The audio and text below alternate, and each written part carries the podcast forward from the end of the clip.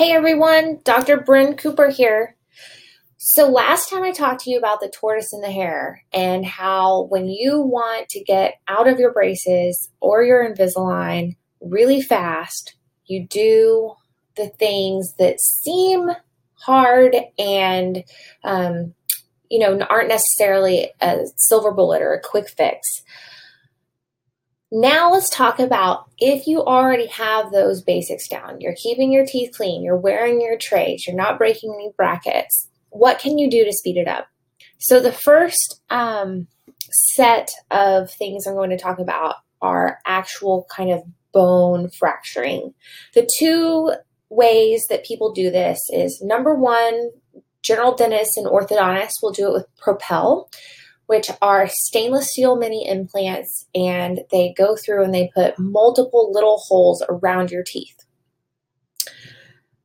What then happens is that the bone is kind of softened because the hard outer cortical bone is fractured. So then the teeth move really fast. The bone molecules that have bone turnover occur, come to the area and allow the bone to be removed from where the tooth needs to move into and allows bone to be built where the tooth moved from. The thing that's interesting about this is that it's a relatively minor procedure. You don't lay the gums back or anything. You might need some topical anesthetic or uh, a little bit of an injection just for the gums. But usually, by a couple days from that day, you don't really feel like anything happened.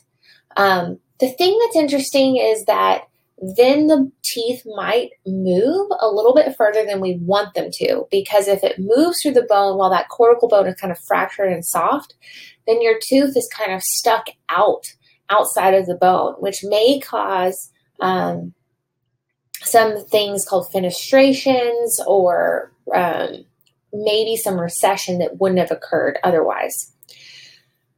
The other type of bone fracturing that um, occurs that helps teeth move faster is done by a periodontist, mostly periodontist. There are some oral surgeons that will do it, and it goes by several names.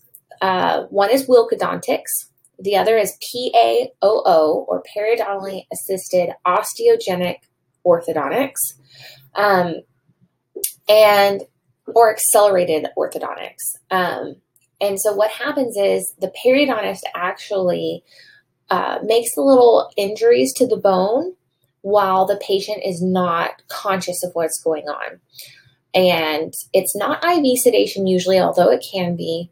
Um, and then bone gets packed in there, and then the gums get brought up around that bone, and the teeth are moved in that new bone. The thing that's really awesome about this is that the bone actually gets bigger. So when I could only move it to three millimeters because the edge of the bone was there, now I can move it four, five, six millimeters because we actually increase the width of the bone. Um, the thing that's awesome about this is you then have a periodontist on board that can monitor those fenestrations or the recession so that, um, you know, she's making sure that your teeth are not moving out into the air and that it's actually um, t- moving into this new bone and that new bone is adhering to the tooth and forming properly and you're healthy. So it's never a guarantee that you're actually going to gain bone, but um, there have definitely been some cases with the Wilckodontics um, or the PAOO where the bone level has actually been higher than before starting orthodontics. And um, that's really awesome because orthodontics usually lowers the bone or um, can cause some inflammatory processes. So this really helps um, keep that from being an issue.